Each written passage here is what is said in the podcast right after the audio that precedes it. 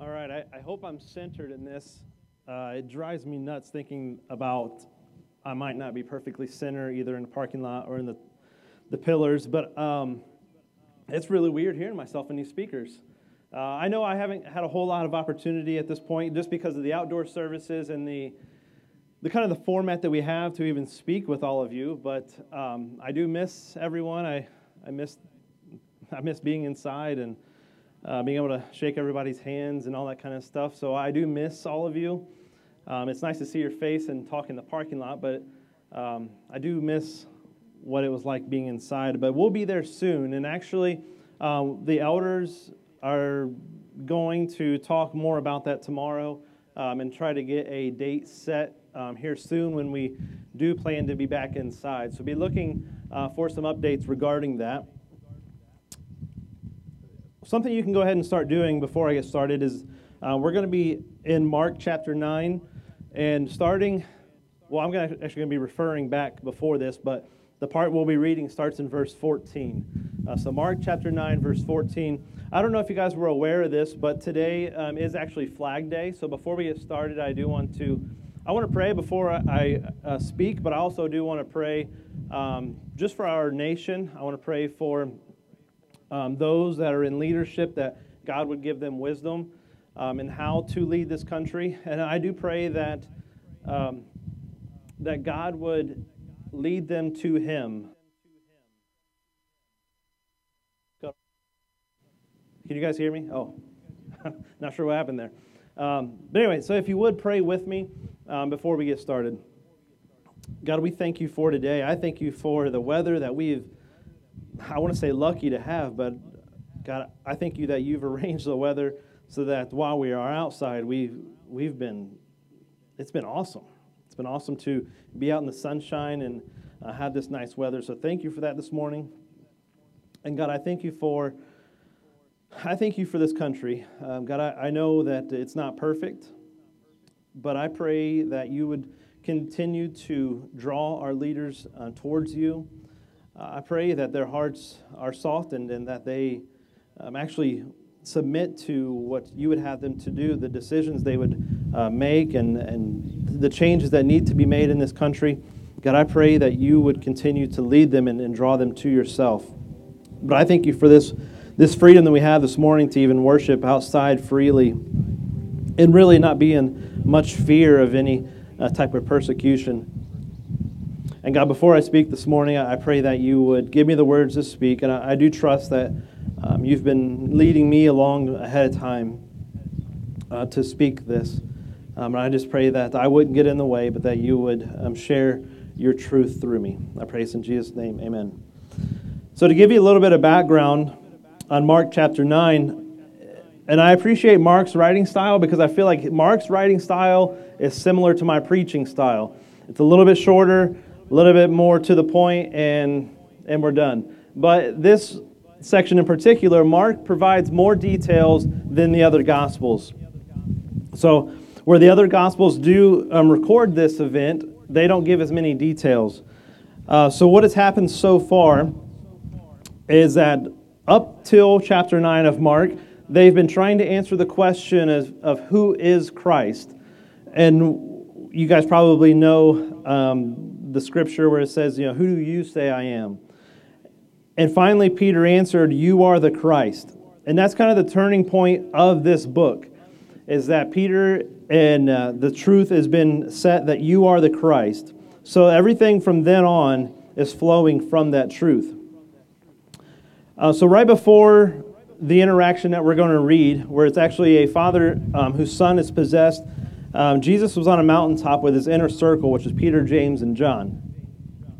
What happened on this mountaintop was that Jesus actually transfigured himself to show his inner circle his glory. He actually, uh, his glory shone through his clothes and was radiant, uh, so that when they woke up, they saw a side of Jesus that no one else had saw at that point. I mean, imagine many of you know that story. I imagine many of you know what happened. Those three were the ones that he chose to be a part of something that no other humans could see. And actually, I got stuck on this for a little bit. I, as, and I'm preparing for the message, and this isn't even part of the, the scripture that I was focusing on. It's important to know what happened beforehand um, so you can kind of get a better context. But I kept getting stuck on that one part the fact that, one, Jesus had an inner circle. He had 12 disciples, but he had three that he was closest with. He had three that he showed a side of him that no others um, got to see.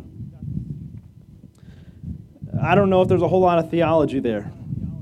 I'm not sure of that, but it got me thinking the fact that we need to be wise about who we let see every single side of us or every vulnerable place of ourselves. There's nothing wrong with opening up yourself to only a few select people that you've built a relationship with and trust with.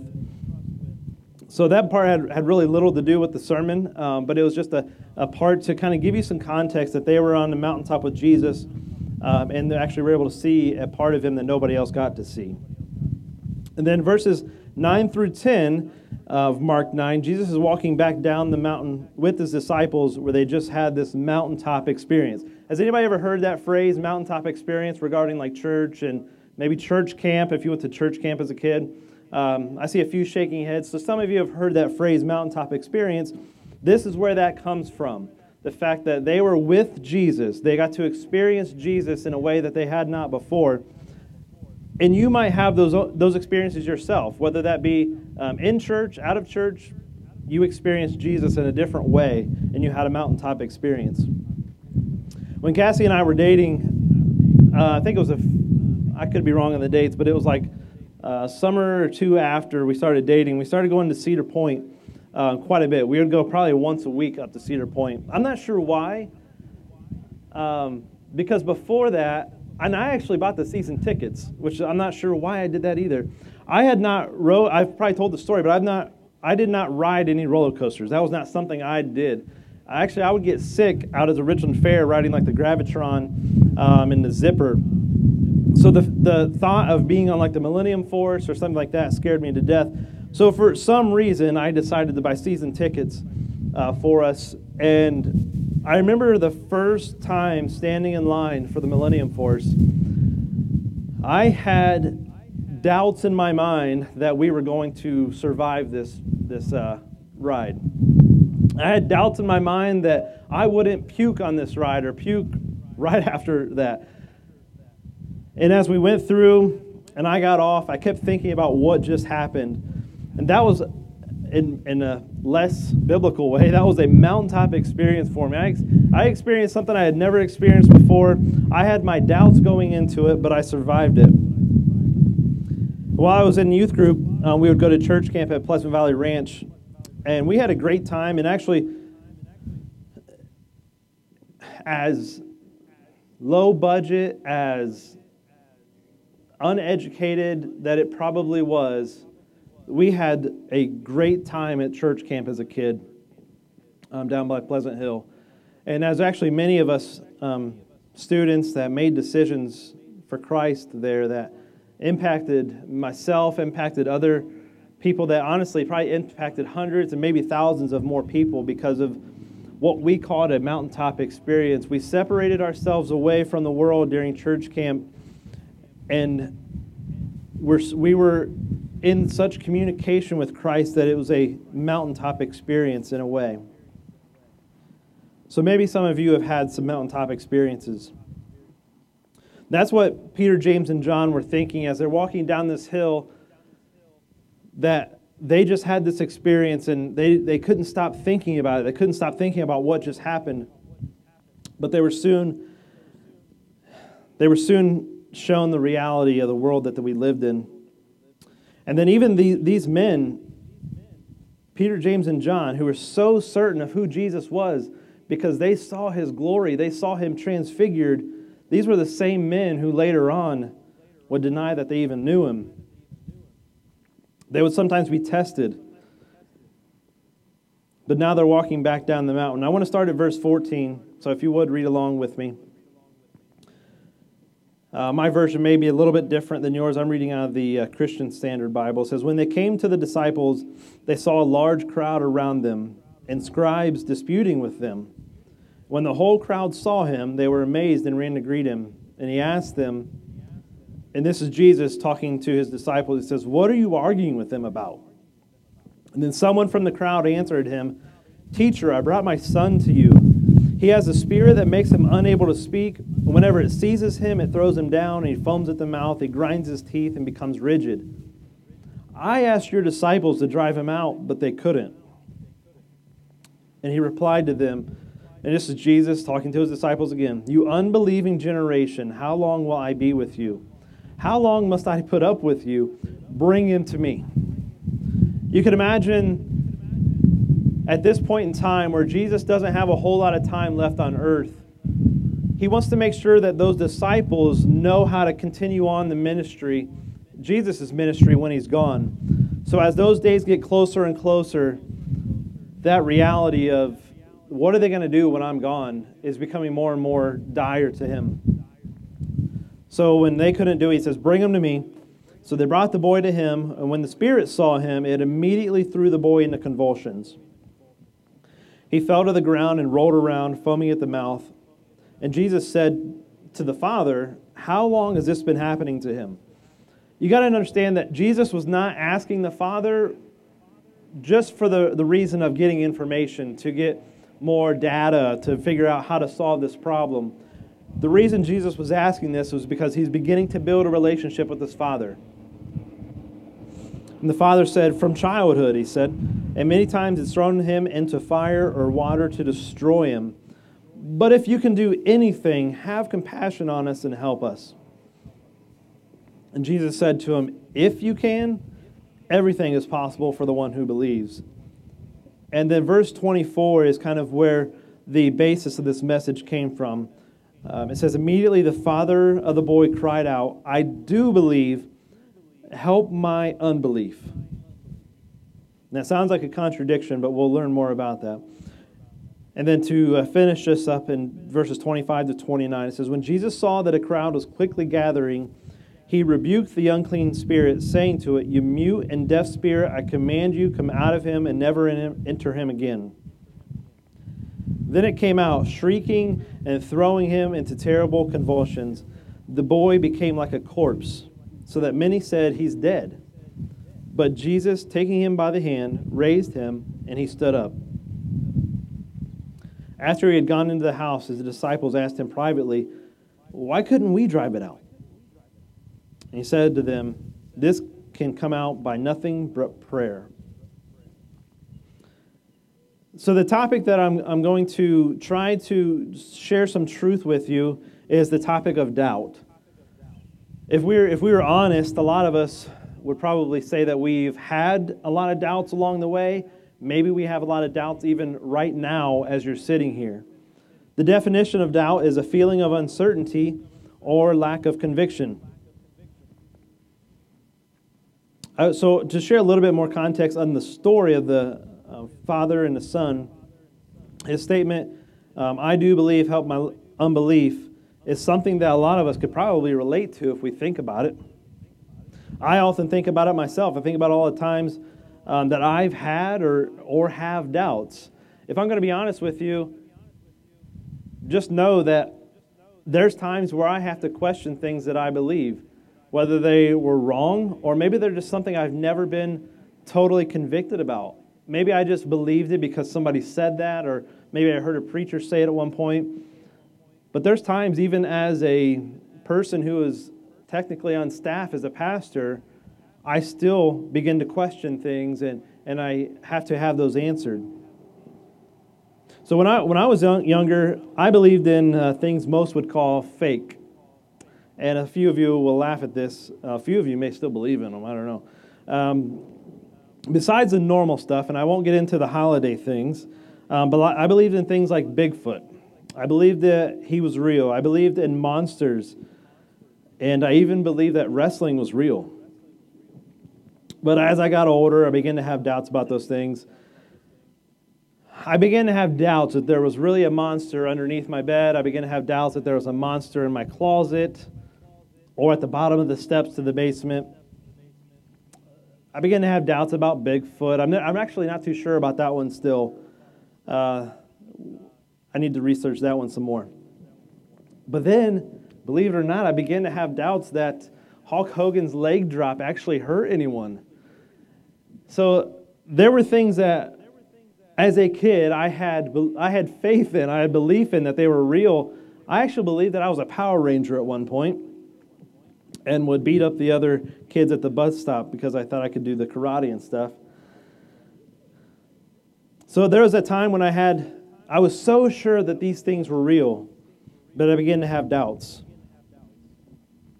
Um, the doubts like that, obviously, that's that's not nearly as serious. It's kind of um, kind of a joke, but those same things, those same doubts, just like that, happen on the things that are more serious. They happen with things um, like your faith. They begin to happen with relationships, family, news sources.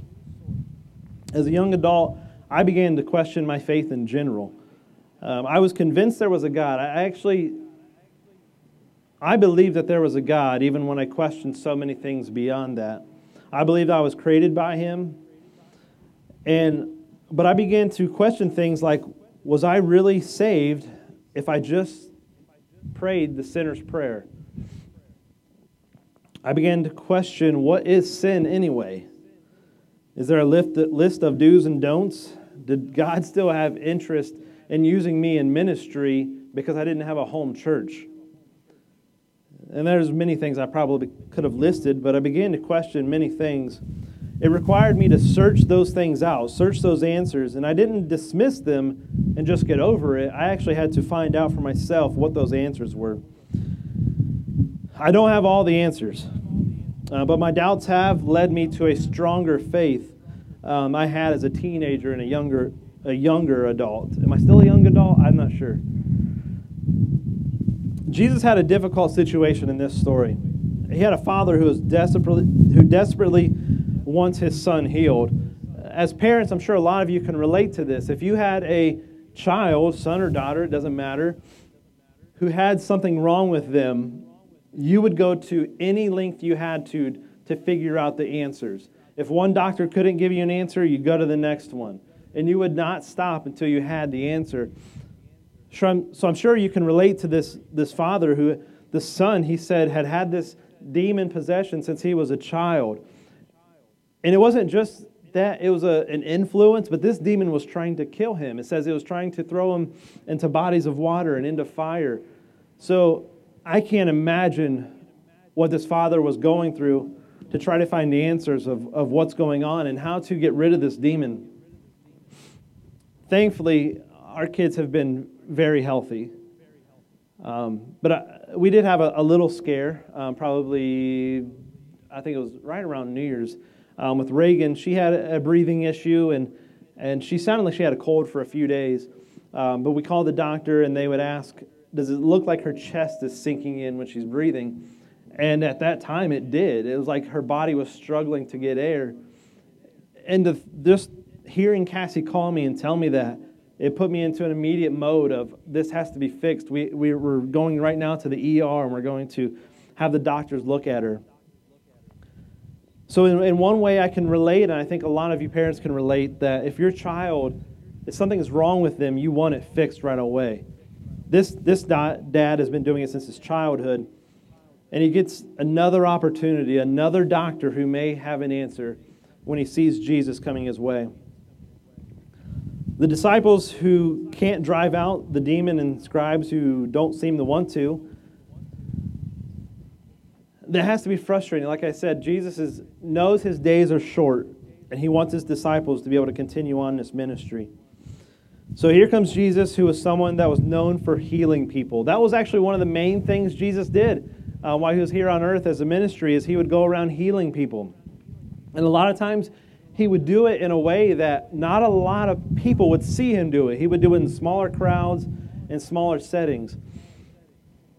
So Jesus has a reputation for healing people, and he makes his way into the crowd. So after so many failed attempts to have his son healed, he, you could probably imagine that he probably had some doubts that Jesus was going to be able to do this too. He's heard that he's been able to heal other people, but he's never witnessed it himself.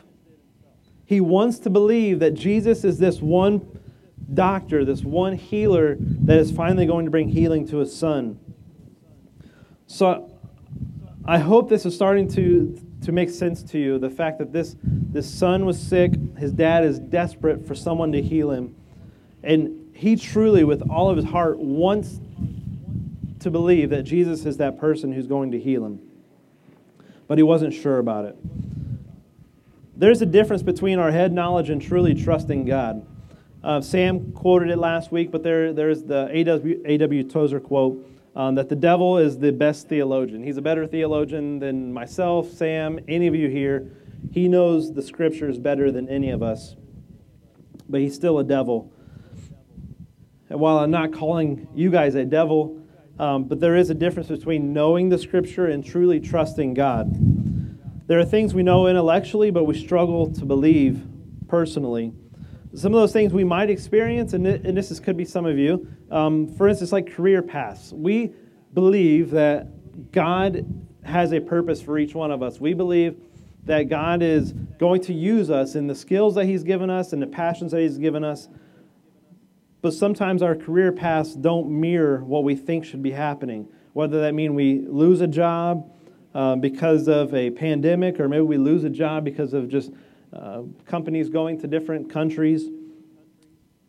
You can see how that would be an easy way to begin to doubt is God really using me in this way? Because it sure doesn't look like it. Uh, I'll say personally, um, one of the areas that I've struggled with is the teaching on healing. I've studied this a lot, especially in the past few months um, for the, our district with the uh, Christian Missionary Alliance, one of the core beliefs is that Jesus is our healer. But I don't recount a whole lot of times of seeing somebody immediately healed. But then I realized that Jesus doesn't always work like that either. Sometimes it's sometimes it is immediately healing. There are times where it's a slow heal. And there are some times where there is a whole complete healing and, and that person ends up um, in the presence of Christ, completely healed. Forgiveness. Maybe some of you believe that Jesus forgives us. You believe that God is a forgiving God, but maybe you think, uh, but matter, I don't know if He's going to forgive me of this sin that I've committed or uh, this thing that I've had problems with for years and years. I believe He forgives people, but I'm not sure if He really forgives me. And then maybe you have doubts that God is really in control of this world when we see the chaos that it's in, when we see people killed and um, people enslaved. And I'm not talking about just America, but the, the world in general. All I'm saying is there is a difference between head knowledge and truly trusting God. There are times, and likely many times, that our head knowledge does transfer to trust, though. I actually have three points that we're going to go through quickly, um, and then I have a. It's not really a challenge, but more something I, I would encourage you to do. Um, it's something that I've had to do uh, repeatedly. It's not just something I did as a young adult, but it's something I got to do all the time. The first one is that Jesus cares about you. That was the one of the first things that stuck out of me about the story. Is his response to the dad, his response to the father who was in pain and anguish over his son, he immediately began to build a relationship with the father. He asked the question of how long has this boy had this demon? And again, it wasn't for information, it was just for his compassion. And Jesus is the same way with each and every one of you. He's not just a genie that grants your wishes, he would rather have a relationship with you. The second is be honest we see that this father came to Jesus totally honest. He had no reason to act like he was a follower of Jesus at this point. He's tried probably many different um, religious leaders. He probably uh, tried anything and everything because it was his son that was sick. He came to him honestly, and that's what we should do also. I've never been impressed with mass, and I'm not talking about uh, the mass that we're now, or now or weeks ago. I don't even know what, the deal is anymore, but um, I've never been impressed with the mask that we sometimes wear to show that we're different than we are. I really don't even know why we, and I say we because There's times where I deal with this, but I don't know why we have so much fear of man. We put on a, a mask and act like we believe things that we really don't. We act like we are rock steady spiritually. And I'm guilty of this at times too. A lot of times I think that I have all the tools to fix life's issues. And truthfully, I don't. I remember as a kid, and actually now um, in ways, I like to hold my flashlight for my dad. I like to hold the flashlight. We like to work on things. Maybe it's not as often as what we used to, but don't get me wrong. I know my way around most handyman things, but there's times where I like to just sit back and hold the flashlight. Um, he'll sometimes ask for a tool, and I'll get it and just stand there and we'll have a conversation. But mainly, I just hold the light. And I was thinking of how that illustration is exactly how I treat Jesus sometimes, except in the opposite. I'm working on something, and I just need him to grab me the tools every once in a while and hold the flashlight while I try to fix this problem. That's, that's not how it's supposed to be, though, because truthfully, we, we don't have all the tools to fix everything. We do need Jesus' help. And then the third thing is Jesus is okay with you being honest about your doubts in verse 25 of Mark 9, it says, When Jesus saw that a crowd was quickly gathering, he rebuked the unclean spirit, saying to it, You mute and deaf spirit, I command you, come out of him and never enter him again. You notice that Jesus didn't get angry with the Father for having doubts. He didn't get angry that he didn't immediately have his faith 100% in Jesus. And actually, instead, he rebuked the demon and commanded it to leave. So we can, we can go to God with our doubts. We can go to Him with our troubles, our confusions. I would go as far to say that that's exactly what He wants us to do. He doesn't want us to go around acting like we know everything or acting like our faith is, is so secure in every bit of doctrine um, that's presented to us. He doesn't want us to hide our problems with Him either. The Holy Spirit is truly the one who can lead us and answer and give us those answers that we seek. So here's three things that I'd like you to do. I don't know if any of you have pens or not on you. Um, that's okay if you want to just write them down in your memory or use an app or something.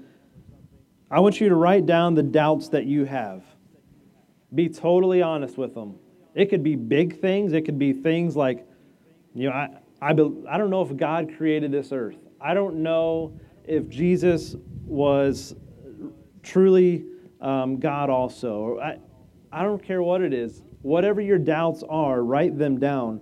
Because if you don't write them down and address them, you're never going to have your answers. So begin to search for those answers too. Don't just let them go. Don't just dismiss them and go on and do church and try to live the Christian life without having those answers. So pray also pray for God's help with your doubts. The reason I say pray for help with those doubts is because that's exactly what the Father did. He said, I do believe. And again, I gave the context of why do you think he wanted to believe? Because he wanted to believe that Jesus was truly the healer that would heal his son. So he wanted to believe, and I believe a lot of us want to believe those doubts that we have. And the Holy Spirit will help us with that. It will give us guidance um, and give us those convictions. And I believe the scriptures will also provide answers that we need. And then the third thing is I hope that you guys have people you can go to to talk with and pray with um, that are your, your inner circle again, having an inner circle is biblical. It's something that we should all do. And that could be that could be a spouse, that could be a parent, that could be a very close friend. But having someone that you can truly go to and share those doubts with them. I realize that coming to church, you're probably not likely to share every doubt that you have. I know that can be uncomfortable. Maybe you're, again, worried about, maybe they'll think of less of you because you didn't uh, have 100% conviction about every single thing that we teach as a church. And I want to make sure that you know that um, you can reach out to me, and I'm sure Pastor Sam would say the same thing. If you have questions, if you have doubts about anything, you can, you can come to us. And I may, I'm never going to claim to know all the answers, but I, I will be with you, I'll pray with you, and definitely be there to search those answers with you. So I hope you leave here today knowing that it is okay to be honest that you may have doubts, because that's exactly how this father approached Jesus. So, knowing that God is okay with you sharing that, being open about it. So, Jesus wants you to come as you are. He wants you to come to Him just as you are and being open to Him. And He desires a relationship with you more than anything. So, before I pray, I, I just want to re- reiterate that uh, we are here for you um, as pastors and that also as, as your friend. I'm not going to judge you if you come to me with something that you have doubts with. Because there, truthfully, there, there may come a day where I'm not a pastor, or maybe I'm not at this church or something, but I hope all of you know that I'm your friend at the very least, and you can come to me. So, if you would, pray with me, and then uh, when I'm finished praying, they're going to have a closing song, and then uh, again, look for an update on our church services and if they'll be outside or indoors here soon. God, I thank you for your, your, your word. I thank you for the truth in it. I thank you that I, I was able to come to you with some big questions as a young adult, some big questions that I'm more sure of now than ever because I did come to you and, and give those questions to you. But God, that doesn't it doesn't end there. I, I still need your help. I still need the Holy Spirit. And God, I pray that you would do that for all of us. Where our faith lacks, help that. I pray for your help with it. I pray that you help us be followers of you and, and live the Christ life and that we would surrender to you and, and truly give up everything that we desire to do in our flesh. God, I, I just thank you so much for yourself, that you get, forgave us of our sins, and there's no sin too great that you couldn't have mercy on. And I pray this all in Jesus' name. Amen.